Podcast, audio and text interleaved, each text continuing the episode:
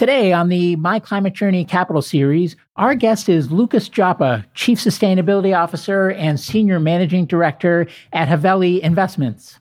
Haveli Investments is a new and rapidly growing investment firm led by Brian Sheth, former president of Vista Equity Partners. Prior to Haveli, Lucas was the longtime chief environmental officer at Microsoft, where he was responsible for Microsoft's overall environmental sustainability vision, strategy, and program execution. We have a great discussion in this episode about Lucas's journey to becoming aware of and caring about climate change how his views have evolved on the nature of the problem and the best path forward from when he first started doing this work to today. We talk about Microsoft's journey when it, as an organization, started caring about this work and its evolution to being one of the leaders in driving net zero ambitions for big corporations today. And we also talk about Lucas's decision to switch into the private equity world, why he did, why he views it as a key lever for change, and of course, Haveli's approach. But before we do, I'm Cody Sims. I'm Yin Lu. And I'm Jason Jacobs. And welcome to My Climate Journey. This show is a growing body of knowledge focused on climate change and potential solutions. In this podcast, we traverse disciplines, industries, and opinions to better understand and make sense of the formidable problem of climate change and all the ways people like you and I can help. And with that, Lucas Joppa, welcome to the show. Hey, thanks for having me.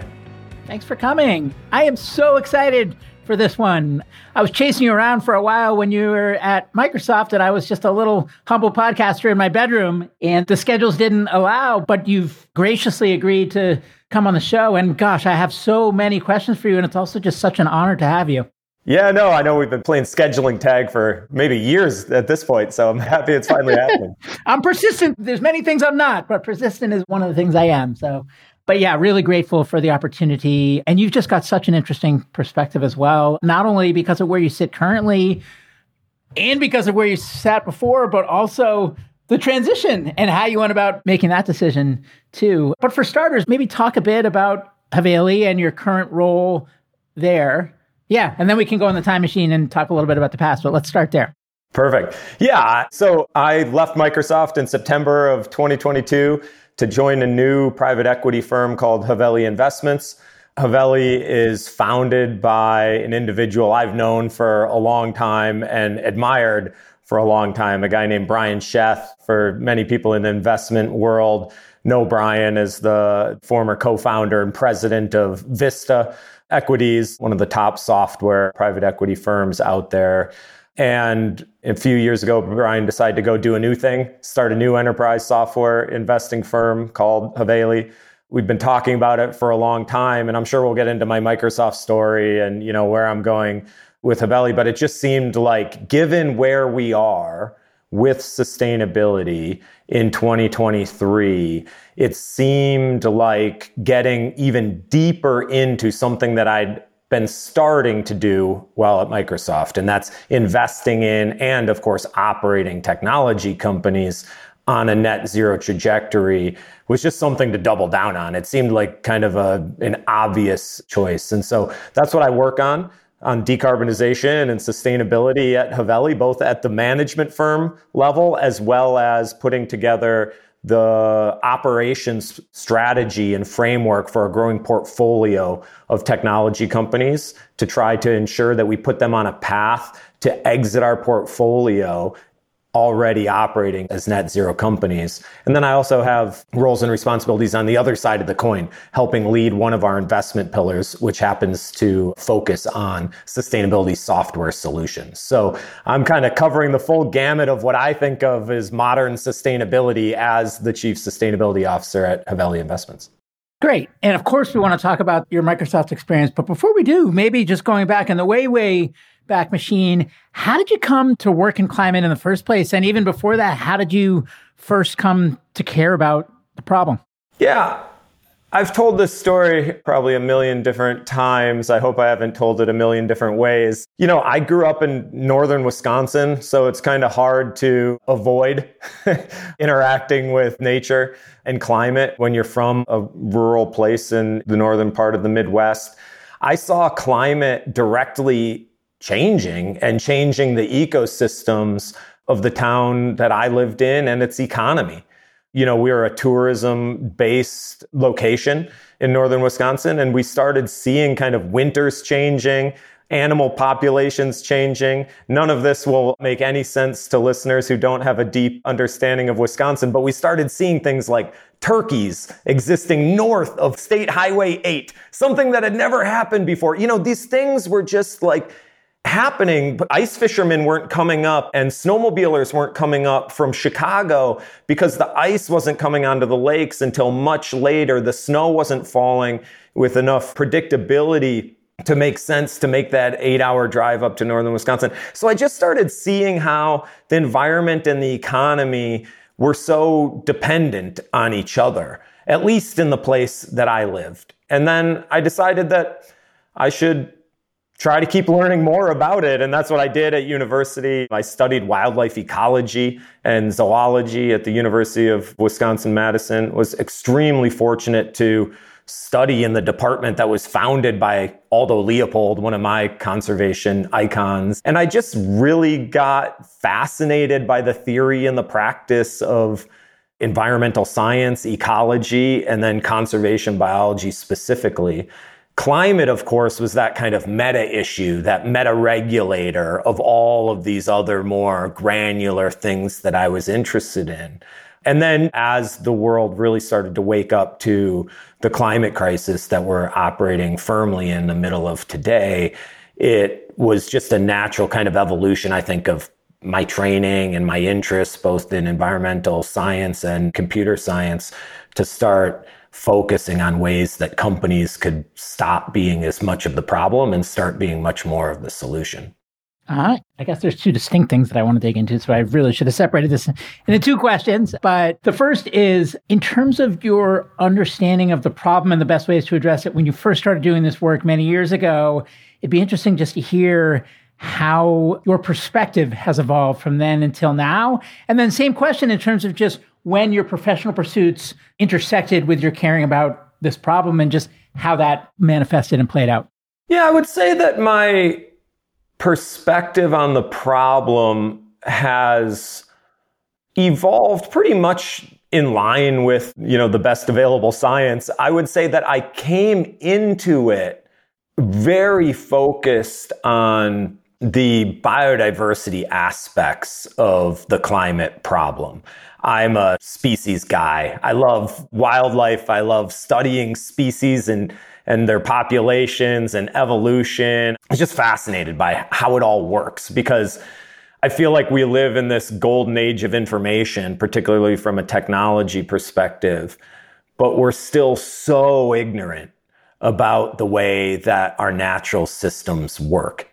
And you know, maybe also I'm a little bit lazy. It just seems like when we know so little, it's so easy to make contributions. you just have to look at something long enough and hard enough and peel, you know, one more layer of the onion back. And so I really came into it from a biodiversity perspective, worried about the extinction of species, worried about the impact that climate was going to have and accelerating an already uh, catastrophic loss of biodiversity around the world. And then I started really kind of looking around at more of the chemistry and the physics and some of the biology of the problem as opposed to just specifically the ecology. And my thinking was always, I guess in some ways has been vindicated in some ways because when I first started paying attention to the climate side of, of our climate crisis, I was always really confused about why we were talking about things like two degrees Celsius. And even somebody who'd been formally trained through my PhD and all this stuff, I still seemed just kind of like esoteric to the average person who had to care about it or do anything about it. And when you're taking a global average of a unit of analysis that most people don't even understand, particularly here in the United States, when everyone's talking about two degrees Celsius and 99% of the population doesn't even know what unit of temperature that even is, given that we're on a Fahrenheit scale. I was just really confused why this was going on. And I, I guess I should say I wasn't very surprised at the lack of traction that we were getting. And, you know, it was really that IPCC special report on climate change of 1.5 where I saw so much change and where I saw the opportunity to really start getting even greater action on the corporate side to engage in this when everyone started talking about net zero. And we moved from talking about Celsius to accounting.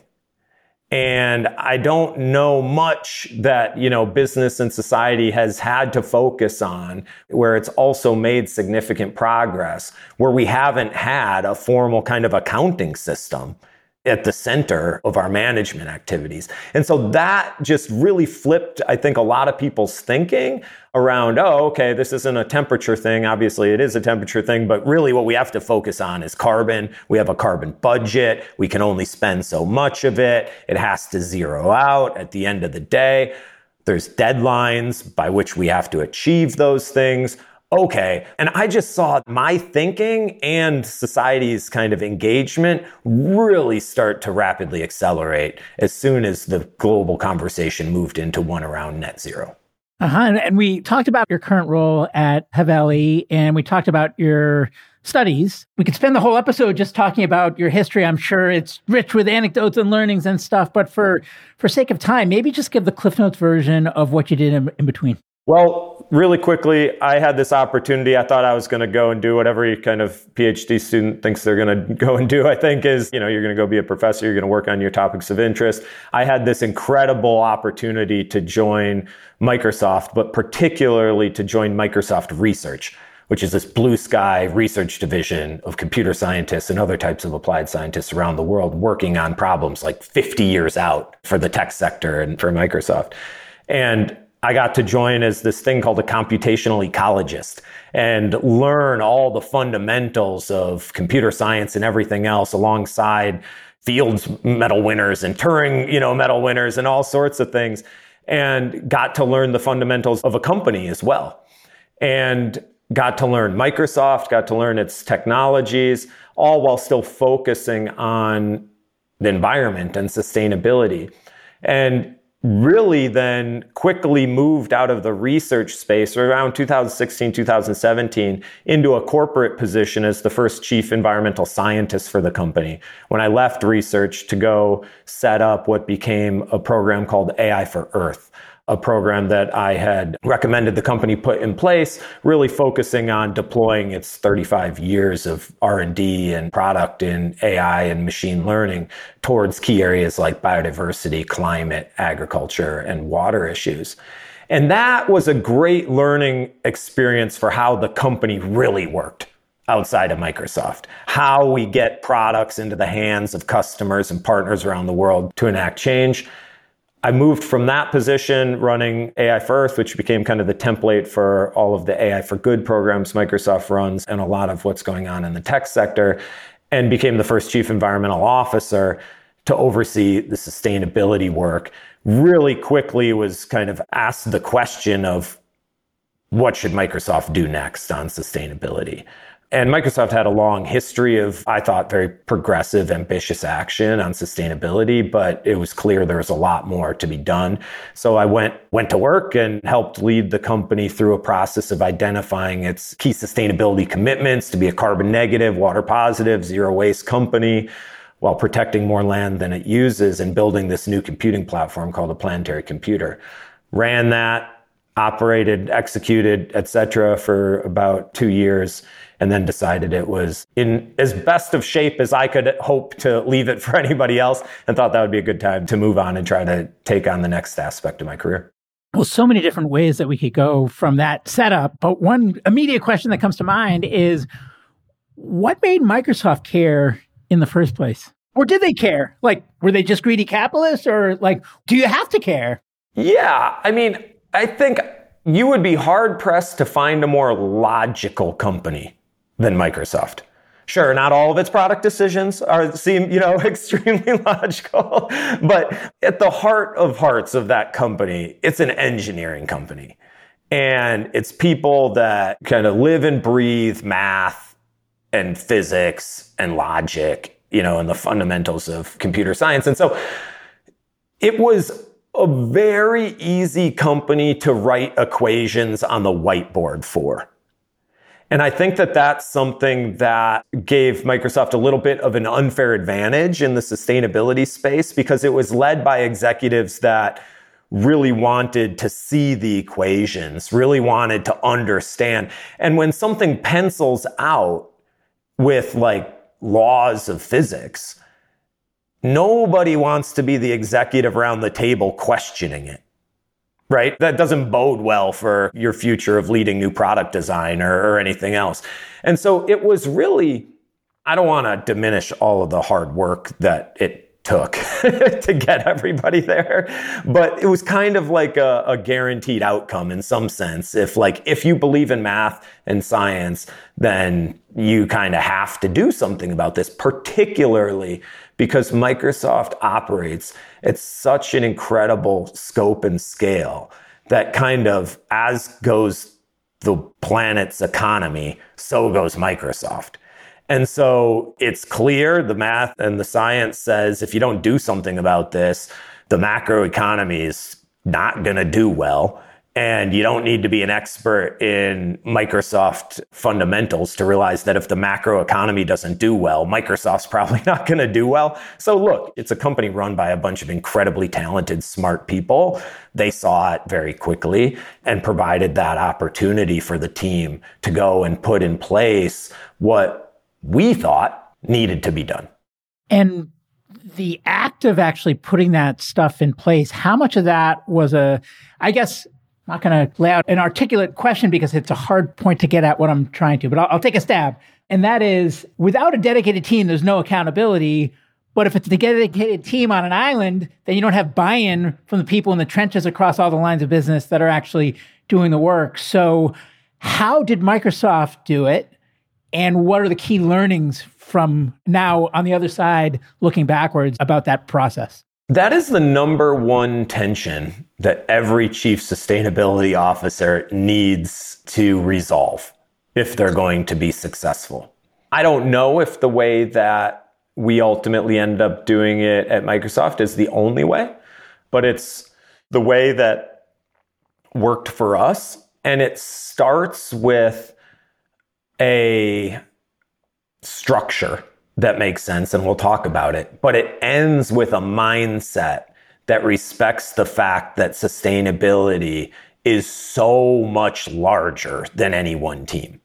And so the way that I think about setting up sustainability is that it touches every aspect of a company. Outside of the CFO, the CSO is really the only other one that is involved in every aspect of the company, right? And the CEO, the CFO, and, and now the CSO. And so it requires you to have all of those types of people around. The way that we built things at Microsoft was to try to kind of mirror the company in one team. So we had finance folks because we ran this carbon tax. We had investment folks because we stood up this billion dollar climate innovation fund. We had operations folks because we needed to drive core scorecarding and metric tracking across the company. We had a science team because we wanted our operations and our ambitions to be driven by the best available science. We had a customer engagement team we had a product and engineering team building new things, right? We had all of these things all within one team. The idea was to just have enough expertise and resources so that you could be credible and knowledgeable in your engagements and relationships with your relevant business partners across the company, but small enough that it was clear it was impossible for your team to shoulder the burden alone. And the mindset part then that has to come into it, that's in many ways the hardest, particularly because of the way companies work and how people succeed and how people are metriced for success and compensated for success, is that you constantly need to be figuring out how you make other people successful, how you do the opposite of what most people in companies do, which is try to build fences and grow. I was always kind of thinking about, well, how do I keep shrinking my team? How do I get to a point where I don't need a product and engineering team anymore? Because product and engineering is doing it. How do I get to a point where I don't need a comms team because comms is doing it? You know, all of that stuff. And that's like kind of easy to say and really hard to play out in practice because people, you know, they worry about their jobs. Well, am I making myself irrelevant? Well, am I doing this? Am I doing that?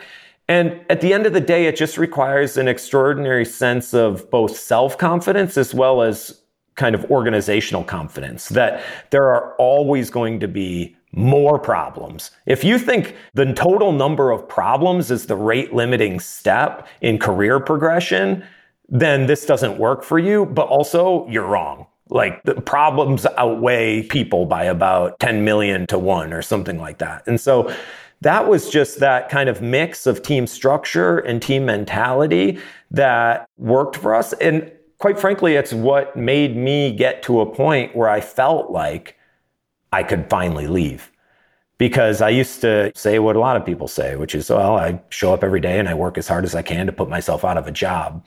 I definitely wasn't out of a job by the time I left, but I started to feel like others can do this. There's opportunities for others to step in. The company was stepping in. And and it was just so cool to see, to look back a couple years. And it's not like nobody cared, but you know, we were definitely writing equations on the whiteboard stage all the way up to running something like the climate council inside Microsoft with senior executive membership from every business division across the company. It is a fascinating time. And from what I can see, it still remains to be a fascinating time and a fascinating place to be on sustainability. I want to go back to something you said before about how Microsoft operates at such a scale that it's so intertwined with the I forget your exact wording, but it was basically the like as the world stability goes, Microsoft stability goes. And in terms of acting, there's many different reasons why an organization could act. One could be the macro stability or fear of instability.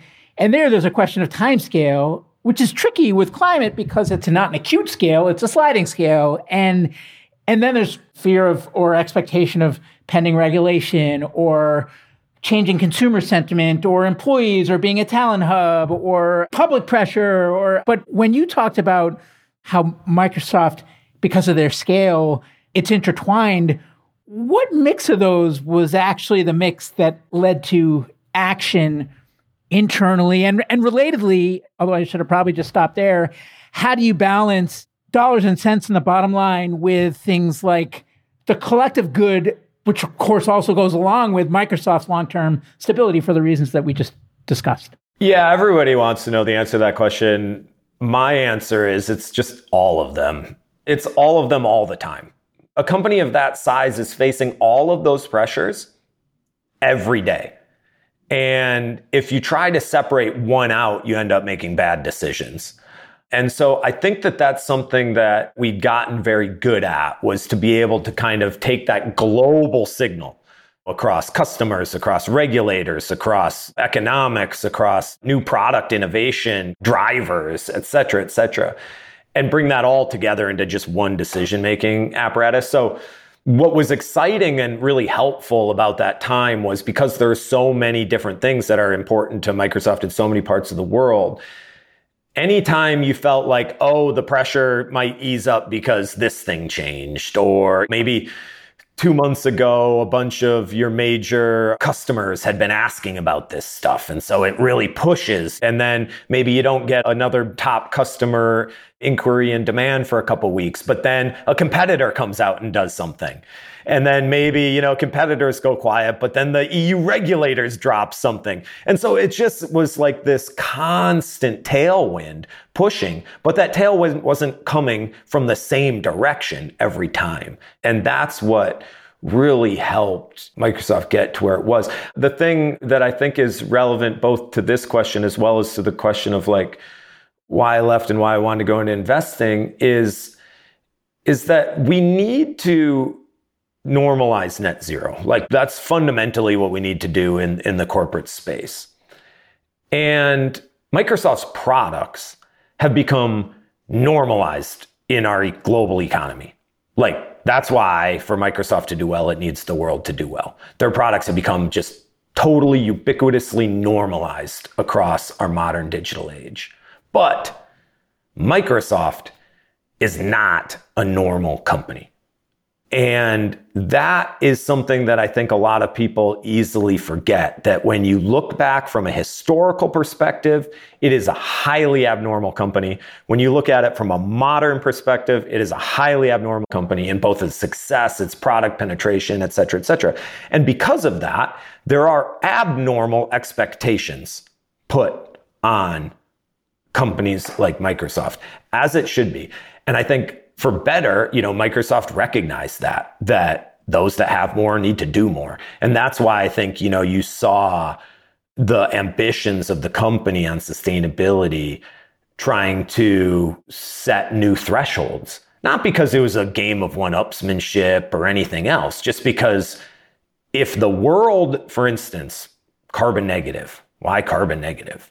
Well, if the world has to get to net zero, and we know that some have more and some have less, then those that have more are going to have to go further. And what is further than zero? it's negative, right? And so those are just like the very basic, simple expectations about that society and regulators and customers and suppliers, et cetera, all have of an abnormal company. And I thought that that was amazing. And we had this opportunity to do that and start to normalize net zero expectations across, for instance, our global network of suppliers or normalize carbon removal purchasing as part of any net zero portfolio. But I couldn't shake the fact that like Microsoft isn't a normal company right? And I really wanted to prove that you can normalize net zero across a whole host of companies of different shapes and sizes. And so that's ultimately what where my decision point came was just to prove that Microsoft wasn't a fluke. If you look at it from a success perspective on a historical graph of companies, you might say, wow, there's like a data outlier. That must be a fluke. If you look at it from a sustainability perspective, you might say the same thing.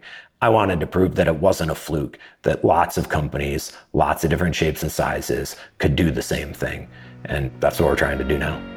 Hey everyone, I'm Yin, a partner at MCJ Collective, here to take a quick minute to tell you about our MCJ membership community, which was born out of a collective thirst for peer to peer learning and doing that goes beyond just listening to the podcast. We started in 2019 and have grown to thousands of members globally. Each week, we're inspired by people who join with different backgrounds and points of view. What we all share is a deep curiosity to learn and a bias to action around ways to accelerate solutions to climate change. Some awesome initiatives have come out of the community. A number of founding teams have met, several nonprofits have been established, and a bunch of hiring has been done. Many early stage investments have been made, as well as ongoing events and programming, like monthly women in climate meetups, idea jam sessions for early stage founders, climate book club, art workshops, and more. Whether you've been in the climate space for a while or just embarking on your journey, having a community to support you is important. If you want to learn more, head over to mcjcollective.com and click on the members tab at the top. Thanks and enjoy the rest of the show. Well, I forget how you worded it in your TED talk, but it was something along the lines, and forgive me if I misstate it all, but that all net zero is not created equal. And a lot of people that work in or on climate for a living, when they see all these big corporate net zero commitments, they roll their eyes. When you see all these big corporate net zero commitments, how do you feel? Well, not all net zero plans are created equal, you know? I think that, uh, you know, we could talk forever about this. It's hard to judge anybody unless you've spent a year in their team meetings. So I won't because I know it's easy to look at what Microsoft was saying before it started doing and say, ah, whatever, who do, you know. But then you look and you see the incredible investments and the incredible standard setting and just kind of nitty gritty details of work that they got into. And you start thinking, oh, you know, maybe they, maybe they actually mean it. And unfortunately, I think right now it's just so hard to know until maybe it's too late whether or not any particular company means it. But eventually they will all have to. so I'll tell you my one worry, and I think it's a real one, and it's one that I struggle with all the time because people want to say, oh, who do you think's good in this space? And by default, like, who do you think's bad? And I spent a lot of time kind of in the AI world in my time in Microsoft Research, particularly. And then I created a program called AI for Earth. So, you know, it's like AI has kind of like been a core part of my career for a long time. And if you know anything about AI, if you've been investing in this space, if you've been active as a researcher in this space, what you know is that it's so strongly defined by these hype cycles. And what happens after a big hype cycle is what became popularly kind of referred to as an AI winter. And I will say, as somebody who was fascinated by AI, was excited by the progress that we were making, these winters were terrible. They were terrible. Like, no one cared. Funding dried up. Teams got cut. Ambition went down the drain. Good ideas were lost, if not forever, for decades. And that all happened because promises were made that couldn't be fulfilled. And marketing outstripped reality. And I do worry that right now we're at the risk of, you know, we're like in the early fall of a sustainability winter if we aren't careful in the way that we talk about our commitments, the way that we put our plans together, the transparency with which we provide to stakeholders. I just really worry that the incredible expectations and urgency that exist in this space are increasingly allowing less and less room for what one organization might call error and then another organization might call success you know? I just want to make sure that we don't lose the spirit of innovation in sustainability at a time when innovation has never been more desperately needed and so I said what every CSO has to navigate is that tension between kind of like it being someone else's problem and it being your problem. and what we've got to navigate here is making sure that we have more and more expectation and scrutiny on execution while still having like arms wide open to kind of blue sky innovation. And I don't know, I just what I'm, I'm worrying about right now. Well, I definitely want to make sure we're saving enough time to talk about Haveli and private equity and the theory of change there and what led you to think that that was the right place to anchor. But I, I, can't help. There's just a couple more things I feel like we need to cover. And one is you talked about the importance of biodiversity and how you came from a biodiversity background, but you also talked about the importance of accountability. And I think it was in your TED talk that you talked about the importance of having like a single metric, right? And it seems like sometimes GHG reduction and biodiversity are at odds. Do you agree? And how do you think about that? How do you how do you reconcile that tension?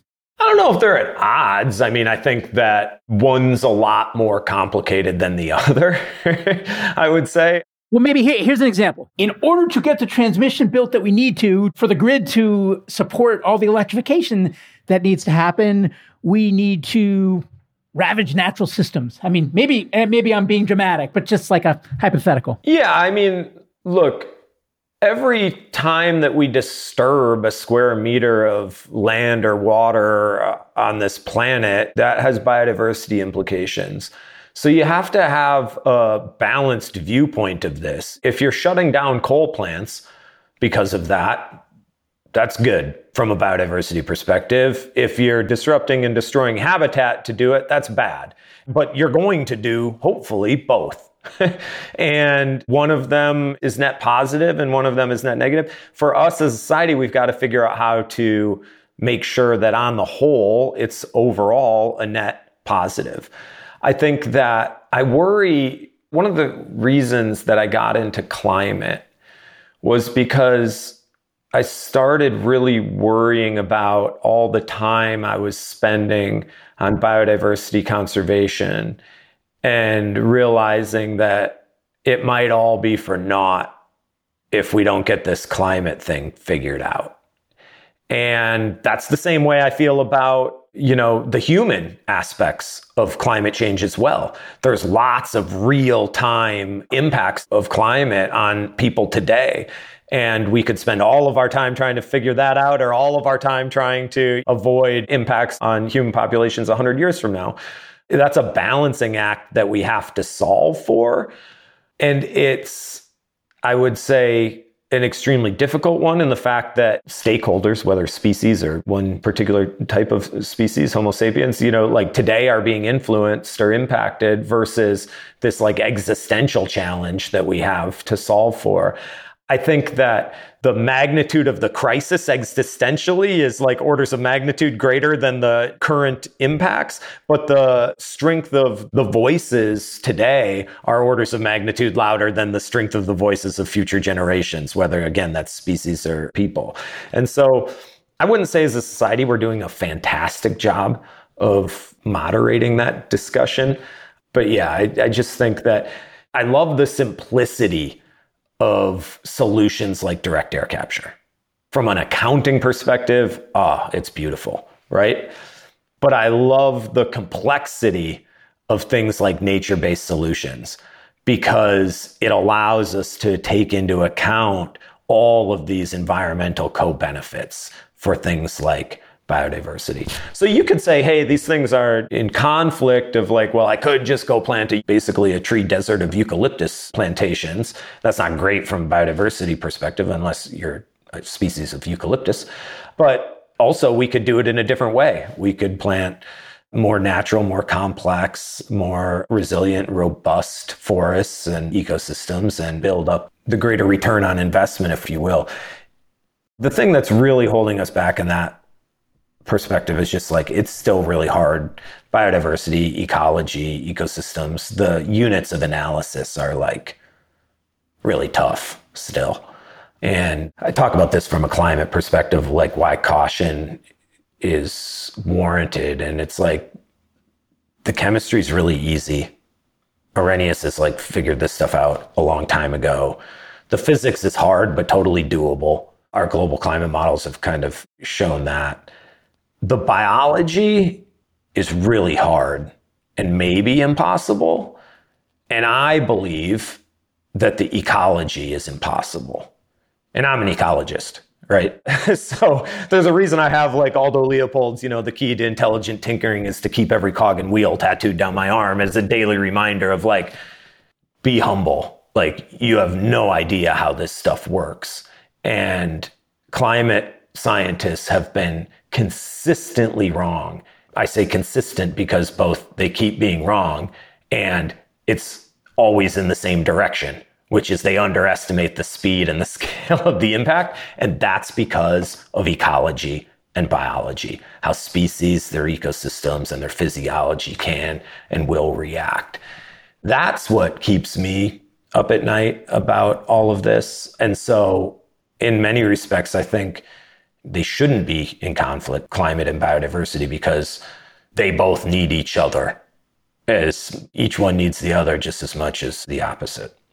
Well, I'm cognizant of time. I'm going to ask one more question in this vein, and then we can turn our attention to Haveli. And I, I already know you're going to say both to this, but I, I have to ask it anyways. And that is there's people that say that the more invisible that the solution set is to people, society, the better. And, you know, how we live, we shouldn't try to change how we live. We should just try to swap out the systems to be more sustainable invisibly under the hood. And there's others that say, no, like we need to rethink everything. We need to rethink where we live, how we get around, the food we eat, how we consume energy, our fashion choices, like everything. How do you think about that tension? I, again, I know you're going to say both. yeah, I'll say both. You know, I'm, I'm an all of the above kind of a guy. On I am too, for what it's yeah, worth. on standardized tests, I chose D all the time, so it worked out for me about 25% of the time. So you know, look, we need to try to do the first as much as possible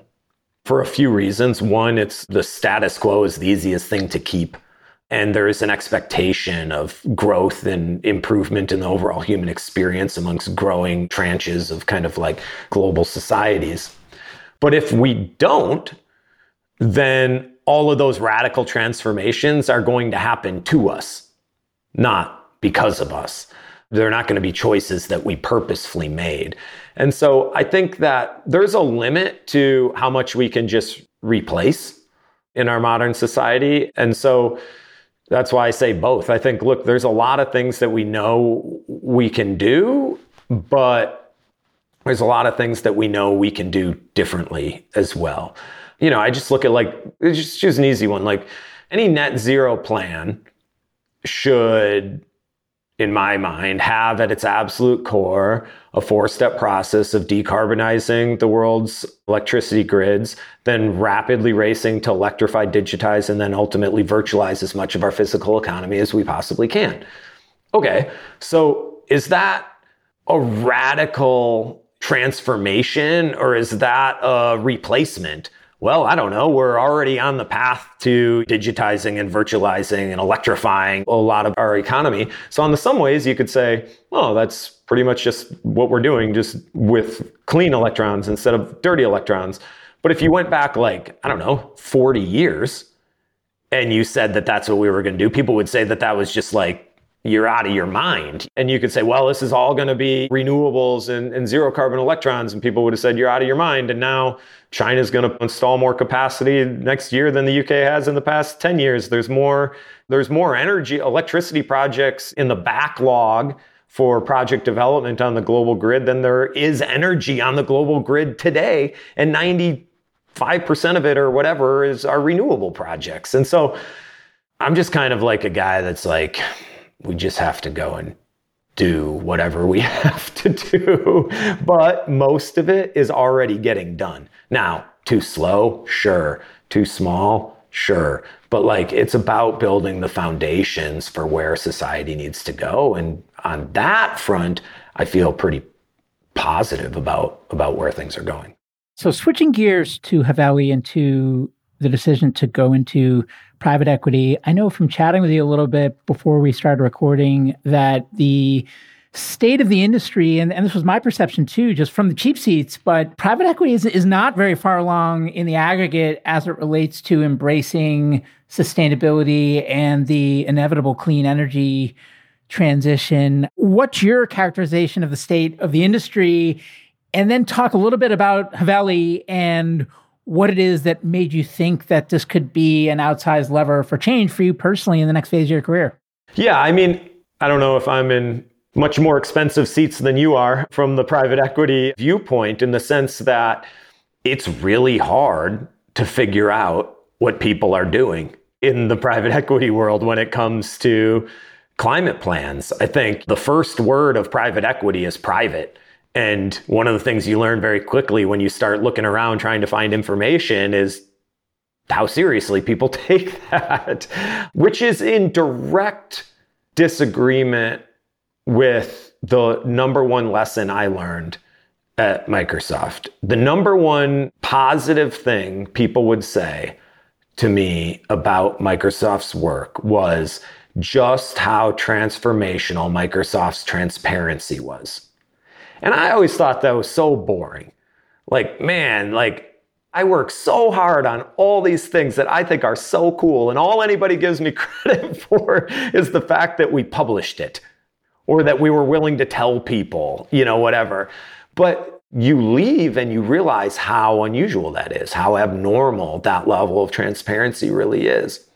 And so I think the world focused on technology starting a decade ago in the tech sector because of its success and its growing environmental impacts and its opportunity for ambition.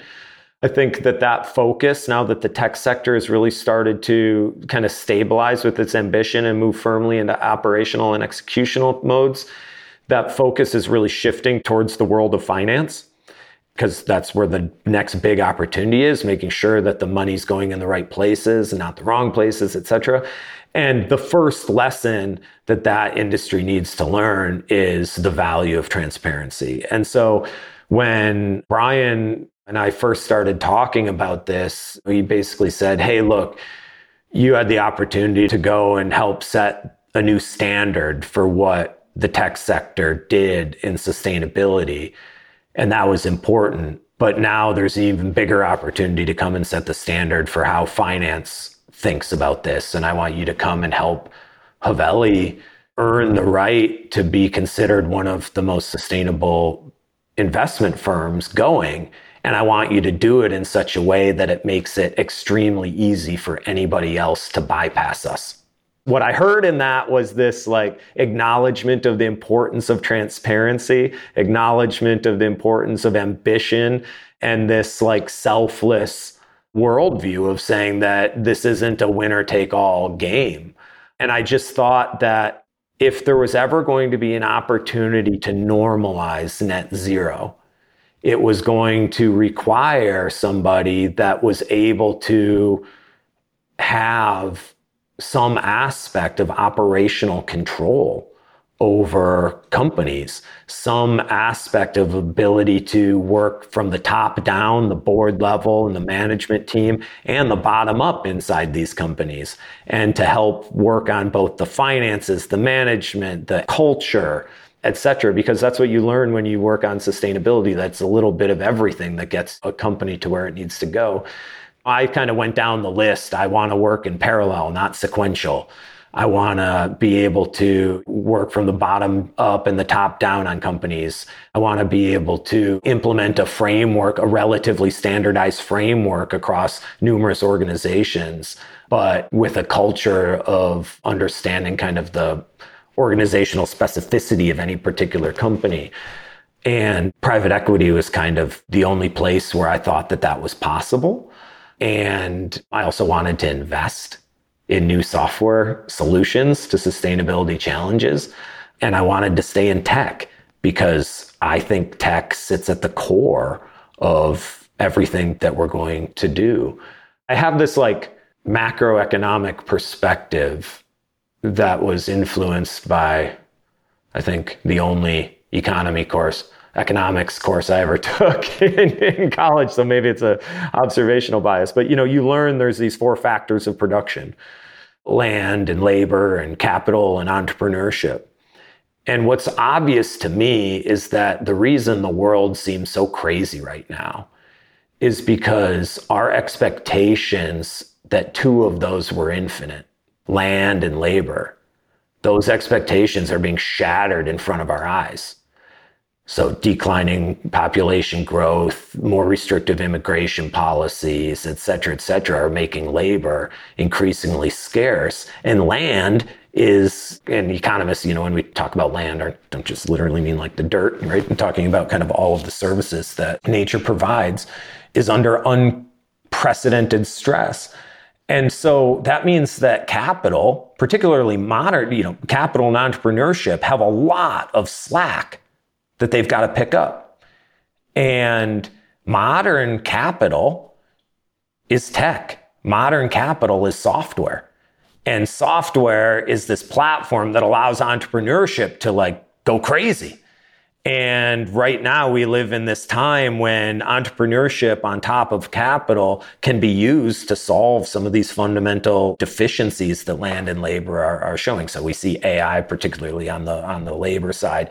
I think we see software and entrepreneurship on top of it really helping to better monitor, model, and ultimately manage Earth's natural resources because we find ourselves with this existential challenge and basically flying blind from a digital data perspective on what is where, how much is there, and how fast is it changing. Software, clever people building it and operating it and deploying it in the space of natural resources, that's going to have to mature rapidly if we're going to build kind of a fully robust digital accounting system of nature's kind of economic support systems.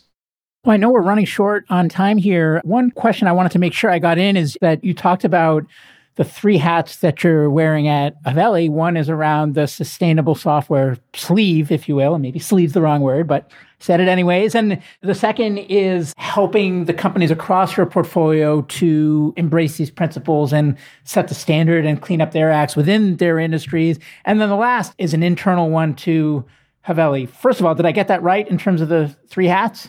Yes.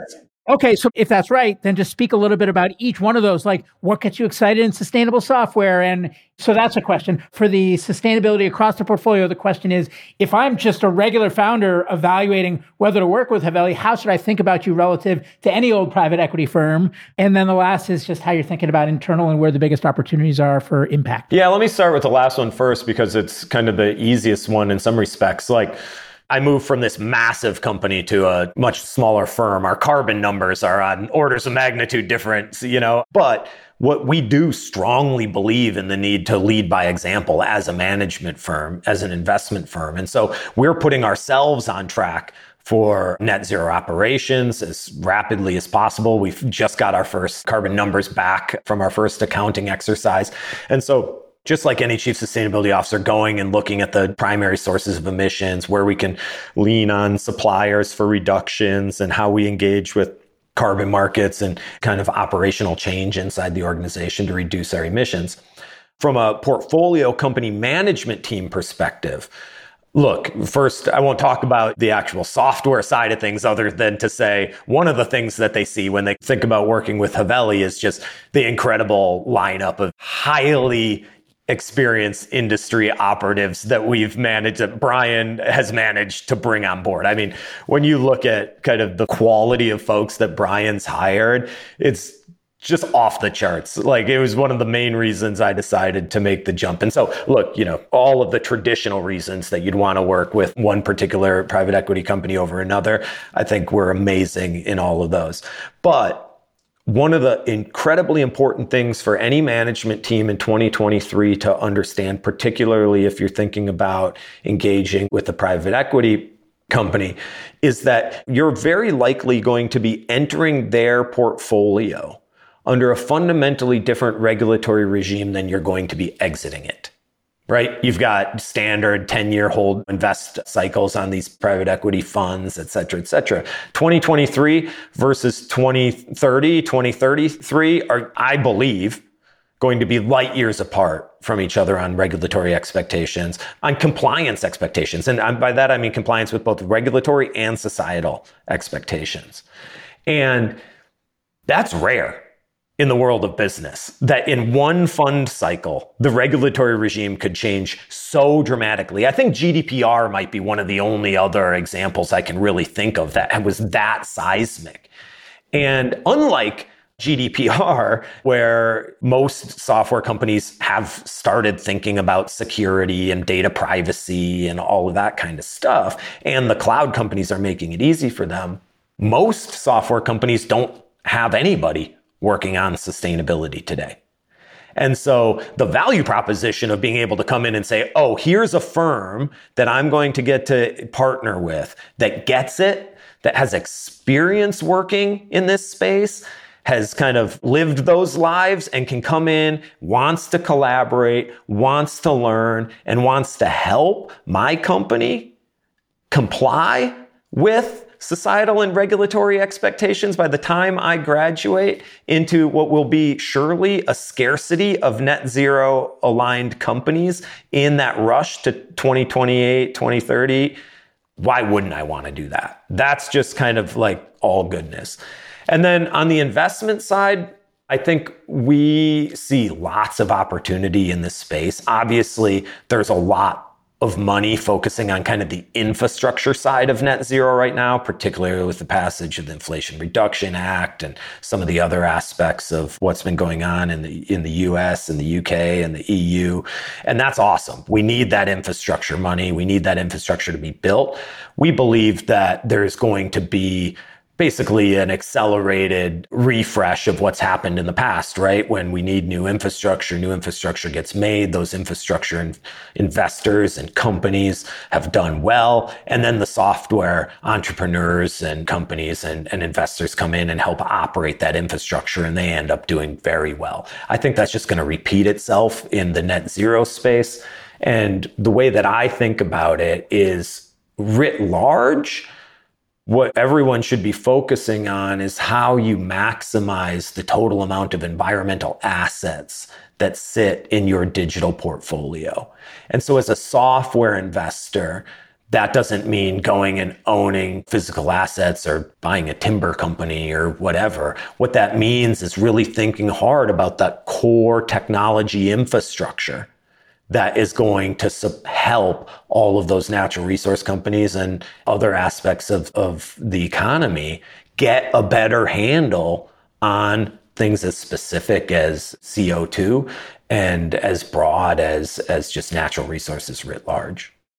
Well, I wish we had another hour here, but I'm cognizant that we're already over time. So why don't I just end it with asking you if you have any parting words for listeners or anything I didn't ask you that I should have? I would just say that 2023 is kind of a defining year for sustainability. So if you're working in sustainability and you're wondering what next, et cetera, et cetera, the opportunity space is massive going forward. The past 10, 20 years that you've put in to date is going to pay off in massive dividends, I believe. And if you aren't in sustainability, but you want to be, 2023 is going to be an incredible year to get involved. So if you have any doubts about your existing career or your career ambitions to be in sustainability, erase them from your mind and just get to work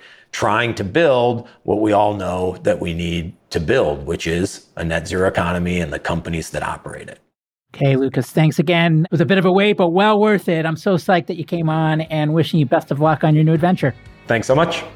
Thanks again for joining us on the My Climate Journey podcast. At MCJ Collective, we're all about powering collective innovation for climate solutions by breaking down silos and unleashing problem solving capacity. If you'd like to learn more about MCJ Collective, visit us at mcjcollective.com. And if you have a guest suggestion, let us know that via Twitter at MCJPod. For weekly climate op eds, jobs, community events, and investment announcements from our MCJ venture funds, be sure to subscribe to our newsletter on our website. Thanks, and see you next episode.